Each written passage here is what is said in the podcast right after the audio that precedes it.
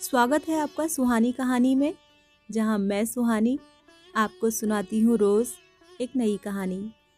आज की कहानी है गतांग से आगे, जिसको लिखा है मालती जोशी ने। सुबह उठी तो लगा सर थोड़ा भारी है, शायद हरारत भी थी। वैसे इसमें कोई आश्चर्य की बात नहीं है। महीने भर से मैं अपने शरीर पर मनमाना अत्याचार कर रही थी। उसे घड़ी भर भी चैन नहीं लेने दिया था। पहले रिश्तेदारों को ढेर सी चिट्ठियाँ लिखी, फिर खरीदारी, निमंत्रण पत्रों का वितरण, मेहमानों की आव भगत फिर शादी की हड़बोंग, रिसेप्शन का सरंजाम। इसके बाद मेहमानों की विदाई का सिलसिला शुरू हुआ। सबके बाद बेटियों की रवानगी। कल सुबह पाँच बजे जीटी से नूपुर नागपुर गई है। रात साढ़े दस बजे झेलम से पायल पुणे के लिए रवाना हुई। अब आज सौम्या और कुणाल गोवा जा रहे हैं। मैंने अपने कुनमुनाते शरीर से कहा, भैया तीन चार घंटे और सब्र कर ले। बच्चों को खुशी खुशी हनीमून पर निकल जाने दे। वैसे ही बेचारे लेट हो गए हैं। कुणाल के पिताश्री का सख्त आदेश था कि घर में जब तक मेहमान हैं, ये लोग कहीं नहीं जाएँगे। इन लोगों को तो ज़िंदगी भर साथ रहना है, पर मेहमान रोज रोज थोड़े ही आएँगे। उठने लगी तो अनजाने ही मुँह से एक कराह निकल गई। क्यों? क्या हुआ? तबीयत तो ठीक है? इन्होंने सिर से रजाई हटाकर औपचारिकता निभा दी। तबीयत को क्या हुआ है? मैंने चिढ़कर कहा। सर्दी में बिस्तर छोड़ने का दिल नहीं कर रहा, बस। फिर मैं कमरे में रुकी ही नहीं। जरा सी अलसाती तो इन्हें संदेह हो जाता। किचन में आकर मैंने झटपट चाय बनाई पंडित ईमानदारी से सुबह आ गया था। उसके हाथ कमरे में चाय भिजवाई, उसे मेन्यू समझाया और फिर नहाने चली गई। पहला लोटा उड़ेलते ही मेरी घिघी बन गई। हे भगवान, कहीं सचमुच बुखार तो नहीं चढ़ रहा? इससे तो अच्छा था कि नहाने की छुट्टी कर देती या फिर देर से नहा लेती। पर वह एक वहम सा मन में बैठ गया है ना कि कोई बाहर गाँव जा रहा हो तो नहाना धोना पहले निपटा लेना चाहिए। मेरी सास तो बाद में कपड़े भी नहीं धोने देती थी। किसी तरह कपड़े पहने और बाहर आई। बिंदी लगाते हुए सोचा, बच्चों को अब जगह देना चाहिए। आवाज़ देते संकोच तो होता है, लेकिन नहीं दूँगी तो फिर लेट हो जाएँगे। पर बाहर आकर देखा तो सौम्या उठाई थी। गुलाबी साड़ी में वह ताज़े खिले गुलाब सी लग रही थी। हैदराबादी मोतियों के इकहरे सेट को छोड़कर शरीर पर एक भी गहना नहीं था। कल रात ही वह सारे जेवर मुझे दे गई थी। कुणाल कह रहा था, मम्मा, ये तुम्हारी बहू है या ज्वेलरी बॉक्स? इसे लेकर तो मैं सिनेमा भी नहीं जा सकता। गोवा क्या जाऊँगा? इतने दिनों तक उसका गहनों से लदा फदा रूप देखने के बाद यह निराभरण सौंदर्य बड़ा मोहक लग रहा था। मैं ठगी सी उसे देखती ही रह गई। मेज पर नाश्ता लगाते हुए उसने पता नहीं कैसे मेरी उस अपलक दृष्टि का अनुभव किया। पलटकर उसने मेरी ओर देखा और फिर झुककर मेरे पैर छू लिए। मैंने दोनों हाथों में उसका चेहरा थाम कर माथे को हल्के से चूम लिया। हाय मम्मी जी, आपको तो बुखार है। उसने मेरे दोनों हाथ अपने हाथों में लेते हुए कहा। मैंने जल्दी से अपने हाथ छुड़ा लिए और कहा, डॉक्टरों को तो बस हर जगह पेशेंट ही नज़र आते हैं। अब ज़िंदगी भर तुम्हें यही करना है, लेकिन इन आठ दस दिनों में डॉक्टरी नहीं करोगी। समझी? अब जाओ उस लेट लतीफ़ को जगाओ, नहीं तो प्लेन छूट जाएगा।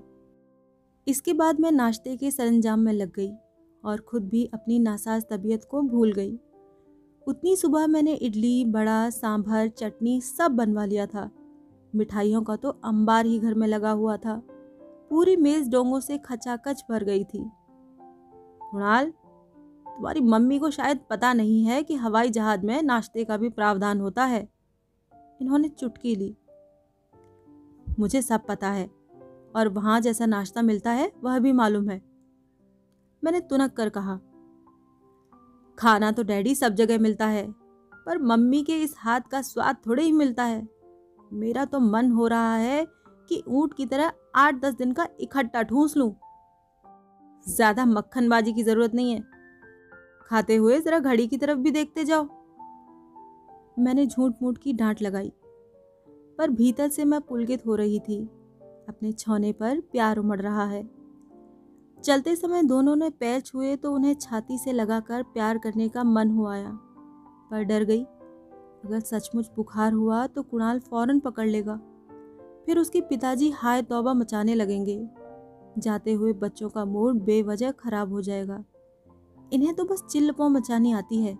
करेंगे धरेंगे कुछ नहीं। अगर बुखार ज़्यादा हुआ तो कुणाल को भी रोक लेंगे। कोई भरोसा नहीं है। हवाई अड्डे से लौटते हुए इन्होंने पूछा, कहीं बाज़ार वगैरह जाना है या घर ही छोड़ दूँ? क्योंकि मैं तो अब सीधे दफ्तर जाऊँगा। लंच पर भी वेट मत करना। बाज़ार में अब क्या रखा है? बहुत ख़रीदारी कर ली, मुझे तो आप घर पर ही छोड़ दीजिए। तबीयत कुछ भारी लग रही है। बीपी तो नहीं बढ़ गया? कुणाल से चेक करवा लेती? क्यों? शहर में डॉक्टर नहीं है क्या? जाते जाते भी उन्हीं लोगों को बोर करती। इसमें बोर करने की क्या बात है? It is his professional duty और आपकी कोई ड्यूटी नहीं है? मैंने मन ही मन भुन भुनाते हुए कहा, यह भी तो नहीं होगा कि आधे दिन की छुट्टी ही ले लें। अच्छा टेक केयर इन्होंने गेट के बाहर ही गाड़ी रोकते हुए कहा, और लंच पर मेरा इंतज़ार मत करना। सुन लिया, कितनी बार बताएँगे? मैं फिर भुन भुनाई तब तक गाड़ी नज़रों से ओझल हो चुकी थी। इतने दिनों की गहमा गहमी के बाद वह खाली घर एकदम भाई भाई कर रहा था। भीतर पाँव देते ही लगा, यह सन्नाटा मुझे लील जाएगा। रसोई में झांकने की भी इच्छा नहीं हुई। पंडित को सब कुछ समेटने के लिए कहकर दोपहर की छुट्टी दे दी और खुद कमरे में आ गई। कपड़े भी नहीं बदले और बिस्तर में दुबक गई। लेटते ही झुझुरी हो आई। फिर तो शरीर कांपने लगा, दांत किटकिटाने लगे। इनकी भी रजाई ओढ़ ली। फिर भी ठंड थी कि कम होने का नाम ही नहीं ले रही थी। मैंने सावित्री को आवाज़ दी कि बड़ी पेटी में से एक और रजाई लाकर डाल देना। पर वह शायद आँगन में बर्तन माज रही थी। पंडित भी चला गया था। न मेरी आवाज़ निकल रही थी, न मुझमें उठने की हिम्मत थी। यूँ ही ठिठुरती हुई पड़ी रही। सोच लिया बहुत होगा तो गद्दे के नीचे दुबक जाऊँगी, पर भाग्य से उतनी नौबत नहीं आई। धीरे धीरे मेरी कपकपी कम हुई, दांतों का बचना भी बंद हुआ, और मैंने राहत की सांस ली। तब अचानक मेरे मन में एक विचार कौंधा और मैं काँप गई।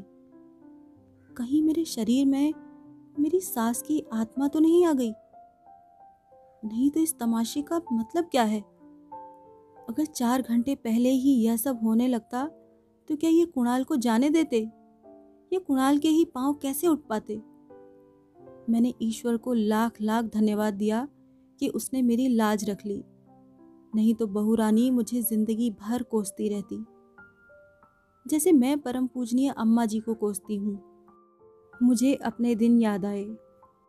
उस समय हनीमून पर जाने का रिवाज इतना आम नहीं था। यूँ जाने वाले जाते भी थे, पर हमारे घर में यह सवाल ही नहीं उठा। मैंने भी खास बुरा नहीं माना। घर में एक अकेली सास ही थी। सोचा अपना हनीमून तो घर में ही मन सकता है। यह तो बाद में पता चला कि यह जो अकेली औरत है, पति की मुकम्मल दुनिया है। श्रवण कुमार के बाद इतिहास में इनका ही नाम लिखा जाएगा। पहली बार सुबह सुबह चाय बनाकर इन्हें जगाया तो फरमान मिला कि सुबह की चाय अम्मा जी के साथ ही कमरे में पी जाती है। रात के बासी कपड़ों में उनके सामने जाते संकोच हुआ।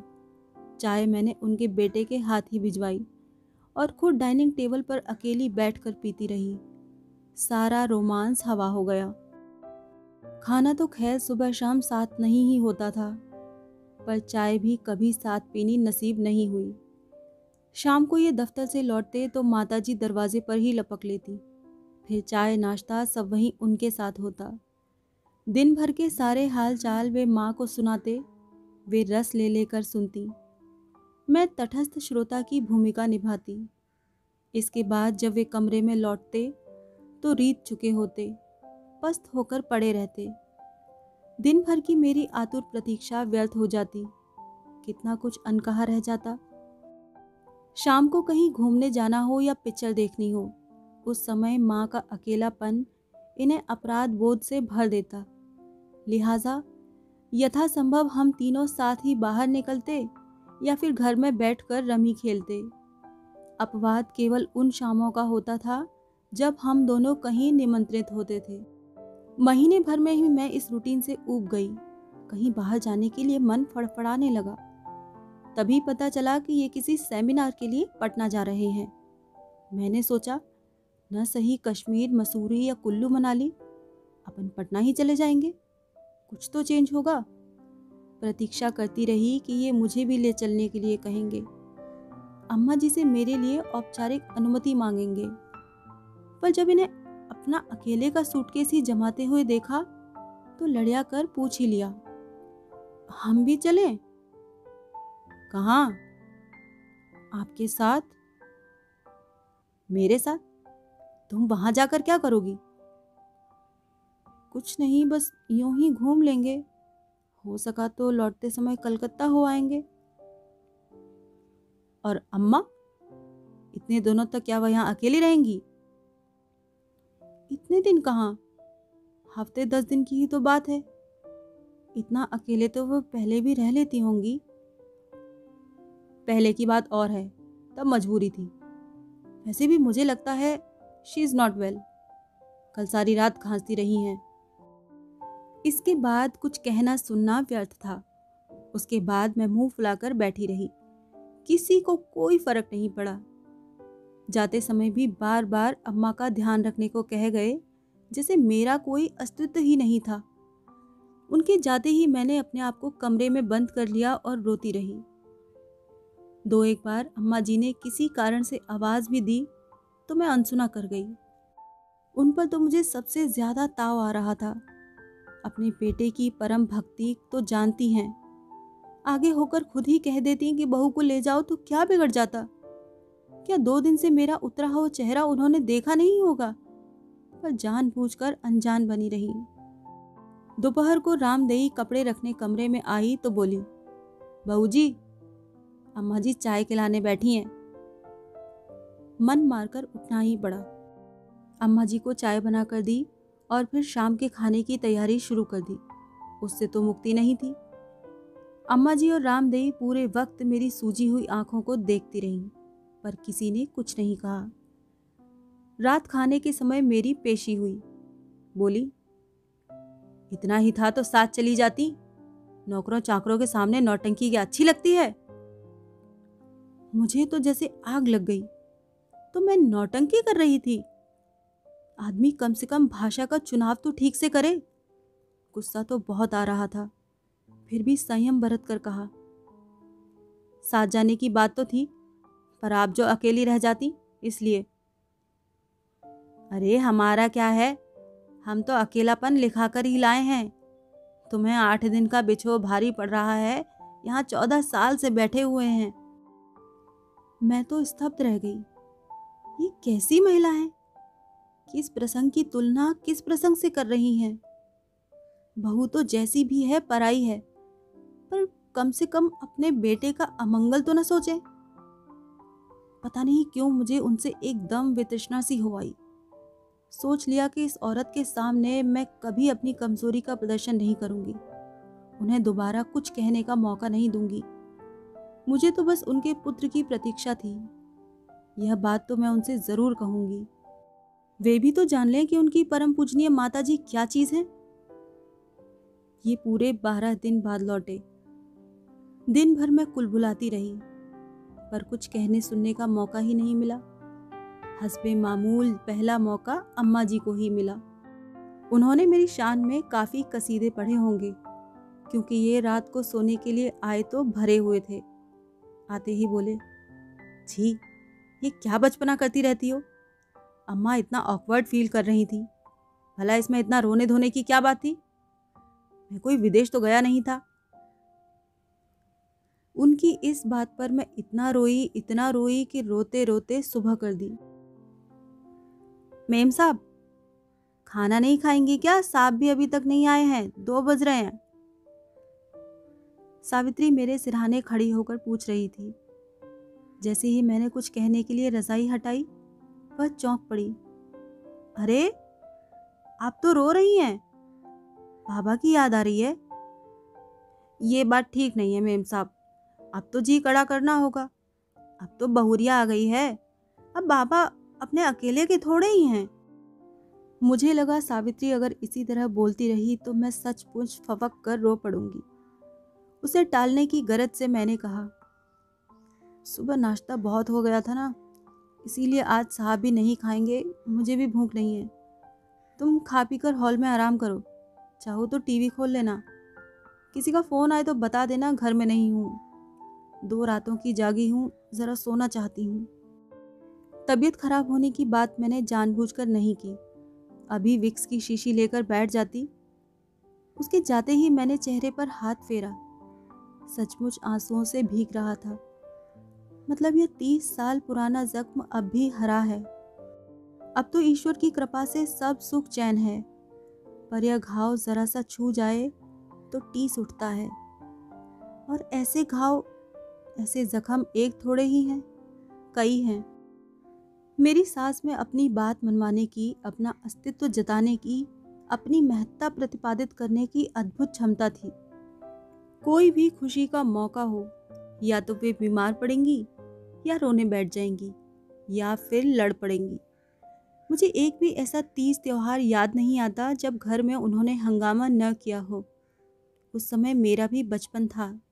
नई नई उमंगें थीं, शौक थे, अरमान थे। इसीलिए निराशा भी बहुत होती थी। पर हर बार कुढ़न के सिवा कुछ भी हाथ नहीं आता था। नूपुर का पहला जन्मदिन याद आ रहा है। मेरी शादी के बाद घर में यह पहला आयोजन था, जो मैं अपनी ज़िम्मेदारी पर कर रही थी। इसीलिए मेरे उत्साह का अंत नहीं था। मैंने बड़े कलात्मक निमंत्रण पत्र बनाए थे। गुड़िया के लिए सफ़ेद फ्रिल वाली प्यारी सी फ्रॉक बनाई थी। नाव के आकार का केक बनवाया था। रात रात भर जाग कर बच्चों के लिए रिटर्न गिफ्ट्स पैक किए थे। बहुत दिमाग खपा कर मेन्यू तैयार किया था। दो दिन पहले से मिठाइयाँ तैयार कर ली थी। यहाँ वहाँ से प्लेटें, चम्मच और ग्लास आदि इकट्ठा कर लिए थे। सुबह सवेरे नुपुर को आशीर्वाद दिलाने अम्मा जी के पास ले गई तो पता चला, तबीयत खराब है। बीपी हाई हो गया है। वे कुछ इस तरह निष्पन्द पड़ी हुई थी कि इन्होंने तो प्रोग्राम कैंसिल करने के लिए ही कह दिया। पर भला हो डॉक्टर शर्मा का? वे बोले, ऐसी घबराने वाली कोई बात नहीं है। थोड़ा रेस्ट कर लेंगी तो शाम तक ठीक हो जाएँगी। खैर, उन्हें तो क्या ठीक होना था? शाम तक ये भी उस कमरे से बाहर नहीं निकले। दिन भर मैं अकेली ही लगी रही। जाते जाते अम्मा जी का हालचाल पूछना भी ज़रूरी था। शाम को यह आलम था कि मैं मेहमानों से घिरी हुई गुड़िया का हाथ थामे केक काट रही थी और उसके पापा अम्मा के सिरहाने बैठे पेपर पढ़ रहे थे। बाद में उस वीपी का राज मालूम हुआ। अंडे वाले केक पर यह तीखी प्रतिक्रिया थी। मैंने अपना सिर पीट लिया। यह बात पहले भी तो बताई जा सकती थी। लेकिन पहले बता देती तो फिर यह नाटक कैसे हो पाता? तर्क तो यह दिया कि कुछ अपनी अकल से भी तो काम लेना चाहिए। अक्ल तो मेरी सचमुच ही मारी गई थी। नहीं तो हर बात के लिए हाई कमान की मंजूरी न ले लेती। पायल हुई तो घर में ऐसा मातम छा गया कि जैसे पता नहीं क्या हो गया। मिठाई तो दूर, किसी ने उसके लिए एक नई फ्रॉक तक नहीं खरीदी। दो महीने तक बेचारी नुपुर की उतरन पहनती रही। आखिर एक दिन मैंने डरते डरते उसके नामकरण के लिए पूछ ही लिया। तो तुनक कर बोली, कुछ भी रख लो, क्या फ़र्क पड़ता है? नहीं, मैं सोच रही थी कि इस बहाने कॉलोनी की औरतों को ही बुला लेती। कम से कम उसके नाम पर पाँच गीत तो बच जाते। तुम तो ऐसे जश्न मना रही हो जैसे लड़का हुआ है। उन्होंने कसेले स्वर में कहा तो मैं चली आई। मेरे बाहर पाँव देते ही वे इनसे बोली, इसीलिए मैं इस रिश्ते के लिए मना कर रही थी, पर उस समय तो तुम कुछ सुनने की स्थिति में ही नहीं थे। इसकी माँ के भी तीन लड़कियाँ ही हैं। पता नहीं अब हमारे यहाँ भी बेटा होगा या नहीं। नहीं तो पितर प्यासे ही रह जाएँगे। वे और किसी कारण से मुझे मना करती तो मैं जिद न पकड़ती, पर उनकी इस आखिरी बात ने मेरा खून खोला दिया। हाँ हम तीन बहनें ही हैं, पर हमारे माता पिता ने हमें कभी यह एहसास नहीं होने दिया कि हम अनचाही संतान हैं। मैं भी अपनी बेटियों को यह कभी महसूस नहीं होने दूँगी। और मैंने एक छोटा सा आयोजन कर ही डाला। उस दिन अम्मा जी बीमार तो नहीं पड़ी, पर मंदिर चली गई। रामदेवी ने टोका तो बोली, वहाँ भागवत बैठी है, उसे खंडित कर दूँ क्या? इनके यहाँ तो अब रोज ही बच्चे होते रहेंगे। उनके पीछे मैं क्या अपना पूजा पाठ छोड़ दूँ? कुणाल के जन्म पर मुझे सिर्फ़ इसी बात की तसल्ली थी कि अब अम्मा जी खुश हो जाएँगी। उनके सारे गिले शिकवे दूर हो जाएँगे। पर वे तो उसे गोद में लेते ही रो पड़ी। बोली, तू कहाँ से आ गया रे? मैं तो समझी थी तेरे दादाजी का वंश डूब ही जाएगा। खुशी के मौके पर रोना उनका खास उसूल था। अपने स्वर्गीय पति की याद को जैसे वे गांठ में बाँध कर रहती थी। उसके बहाने वे किसी भी समय आँसू बहा लेती थी। कुणाल का मुंडन हो, जनेऊ हो, यहाँ तक कि उसके मेडिकल में दाखिले पर भी उनकी याद आ गई थी। इनके तो हर प्रमोशन पर अम्मा जी का आँसू बहाना लाजमी था। इस बंगले का जब गृह प्रवेश हुआ तो उन्हें इसलिए रोना आया कि उनकी ज़िंदगी तो दो किराए के कमरों में ही पूरी हो गई। ये ठाट उन्हें नसीब न हुआ। नई गाड़ी में बैठी तो फफक कर रो पड़ी। बोली, तुम्हारे बाबूजी बेचारे आठ आठ मील दूर तक साइकिल से जाते थे। एक स्कूटर तक हम लोग खरीद नहीं सके। पता नहीं क्यों उस स्वर्गीय व्यक्ति की कल्पना मैंने कभी अपने ससुर के रूप में नहीं की। न कभी मुझे वे कुणाल के दादा या इनके पिता के रूप में याद आए। मेरे लिए उनका वजूद सिर्फ़ अम्मा जी के पति के रूप में था। कभी कभी उन पर बड़ा गुस्सा आता कि उन्हें दुनिया से भागने की ऐसी क्या जल्दी पड़ी थी। कुछ दिन रह जाते तो कम से कम मेरे घर की हर खुशी में या आंसुओं का खारापन तो न घुलता। उस दिन कुणाल की शादी का रिसेप्शन था। हम दोनों हॉल के प्रवेश द्वार पर खड़े मेहमानों का स्वागत कर रहे थे। उनकी आव भगत का जिम्मा दोनों बेटियों का था। मेरी बहनें भी उत्साह से भीतर बाहर की व्यवस्था देख रही थीं। भीतर से आने वाला हर व्यक्ति मुझे सुंदर सी बहू के लिए बधाई दे रहा था। इनसे खाने की तारीफ़ कर रहा था। सारा वातावरण खुशी से सराबोर था। मुझे तो ऐसा लग रहा था जैसे जीवन में अब पाने के लिए कुछ भी शेष नहीं रह गया है। एकाएक मैंने लक्ष्य किया कि ये गुमसुम से खड़े हैं। हर आगंतुक के स्वागत में मुस्कुराते ज़रूर हैं, पर वह मात्र औपचारिकता है। मेरी बहन ने भी इस बात को नोट किया और पास जाकर बोली, जीजा जी, आप इतने मायूस क्यों लग रहे हैं? आज तो खुशी का दिन है। ये भर्राए कंठ से बोले, अम्मा की बहुत याद आ रही है। वो होती तो कितना खुश होती। कुणाल की शादी का उन्हें बड़ा अरमान था। मैंने सिर पीट लिया। तो अब क्या यह भला आदमी माता जी की परंपरा को निभाएगा? थोड़ी बहुत शुरुआत तो इन्होंने कर ही दी थी। अम्मा जी ने घर में कभी रबड़ी नहीं आने दी, क्योंकि वह बाबूजी का प्रिय व्यंजन था। वे खुद कभी समोसे नहीं खाती थी, न घर में बनाने देती थी, क्योंकि जिस दिन बाबूजी का एक्सीडेंट हुआ था, उस दिन नाश्ते में समोसे ही बना कर रखे थे। शुक्र था कि बाज़ार के खाने पर पाबंदी नहीं थी। पर हम लोग अकेले जाते ही कितना थे? अम्मा जी की मृत्यु के बाद इन्होंने बेसन के लड्डू छोड़ रखे थे। फिर मुझे भी घर में बनाना अच्छा नहीं लगता था। पर कुणाल की शादी में मैंने वो सारी चीज़ें बनवाई, जो अब तक घर में नहीं बनती थी। आखिर हम लोग इस लिजलिजी भावुकता से कब तक चिपके रहते? अतीत के खोल से कभी तो बाहर आना ही था। गाड़ी का परिचित हॉर्न सुना तो मैंने उठने का भरसक यत्न किया, पर शरीर जवाब दे गया। तब तक ये कमरे में आ चुके थे। बोले, अरे, अब तक लेटी हो? तबीयत तो ठीक है ना?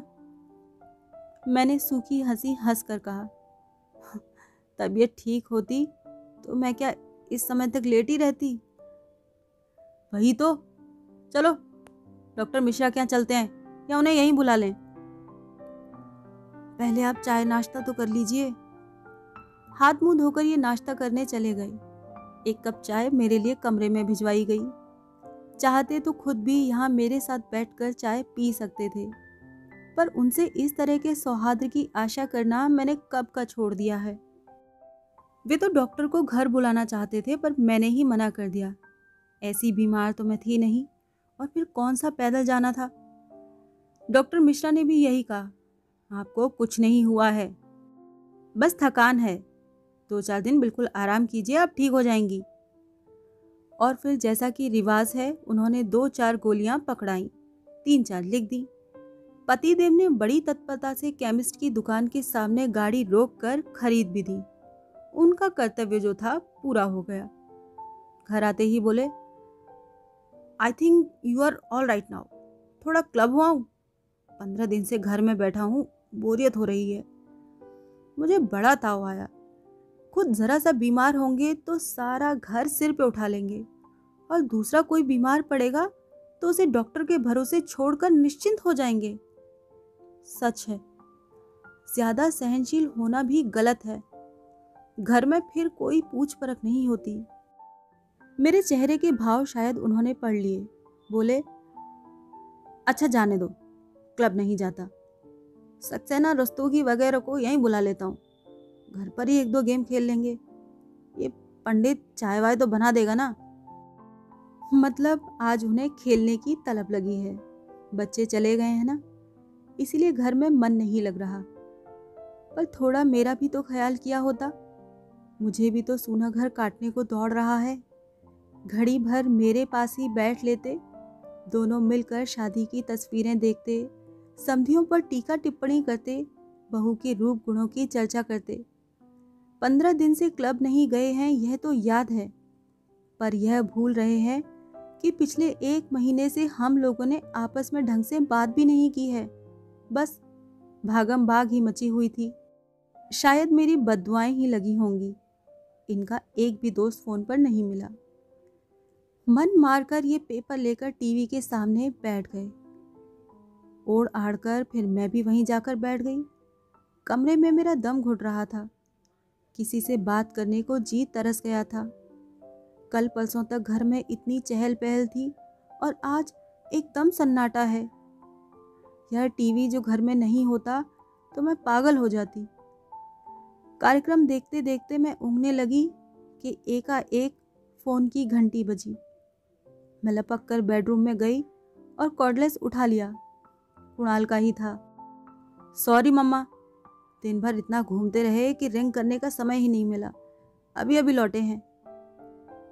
कोई बात नहीं बेटा, सौम्या कैसी है? फाइन बात कीजिए।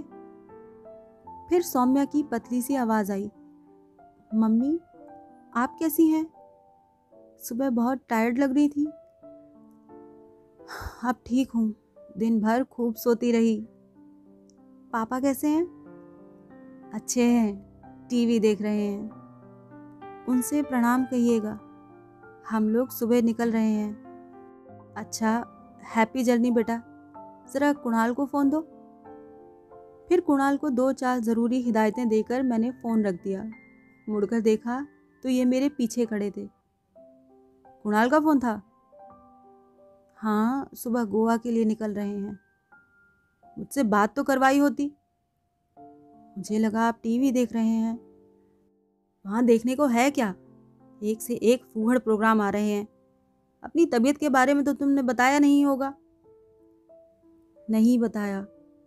इतनी दूर से भला वह क्या कर लेता? और अब डॉक्टर मिश्रा को तो दिखा ही दिया है। But second opinion is always better घर का डॉक्टर है। उसे कंसल्ट करने में बुराई क्या है? मुझे ऐसी कोई गंभीर बीमारी नहीं हुई है। पर ऐसी ज़रूरत पड़ी तो शहर भर में और भी डॉक्टर हैं। घर के डॉक्टर को इस समय में कष्ट देना नहीं चाहती। ज़िंदगी भर तो उसे मरीजों से सिर मारना ही है। मैं चाहती हूँ हफ़्ता दस दिन वो इन सब बातों को भूल जाए। यही तो चार आठ दिन हैं जो उनके बिल्कुल अपने होंगे। इसीलिए मैंने आपको फ़ोन नहीं दिया। मैं नहीं चाहती कि इस समय उनके मन पर कोई बोझ हो। उनके दरमियान किसी का साया हो। ज़रा सी चिंता, ज़रा सी दुविधा उनके मुख का स्वाद छीन लेगी।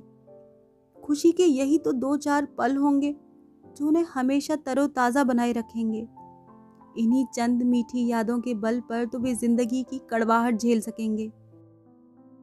ये मुँह बाएँ मेरा वक्तव्य सुन रहे थे। मैं शायद कुछ ज़्यादा ही रूमानी हुई जा रही थी। पर मुझे विश्वास है मेरा एक भी वाक्य इनके पल्ले नहीं पड़ा होगा।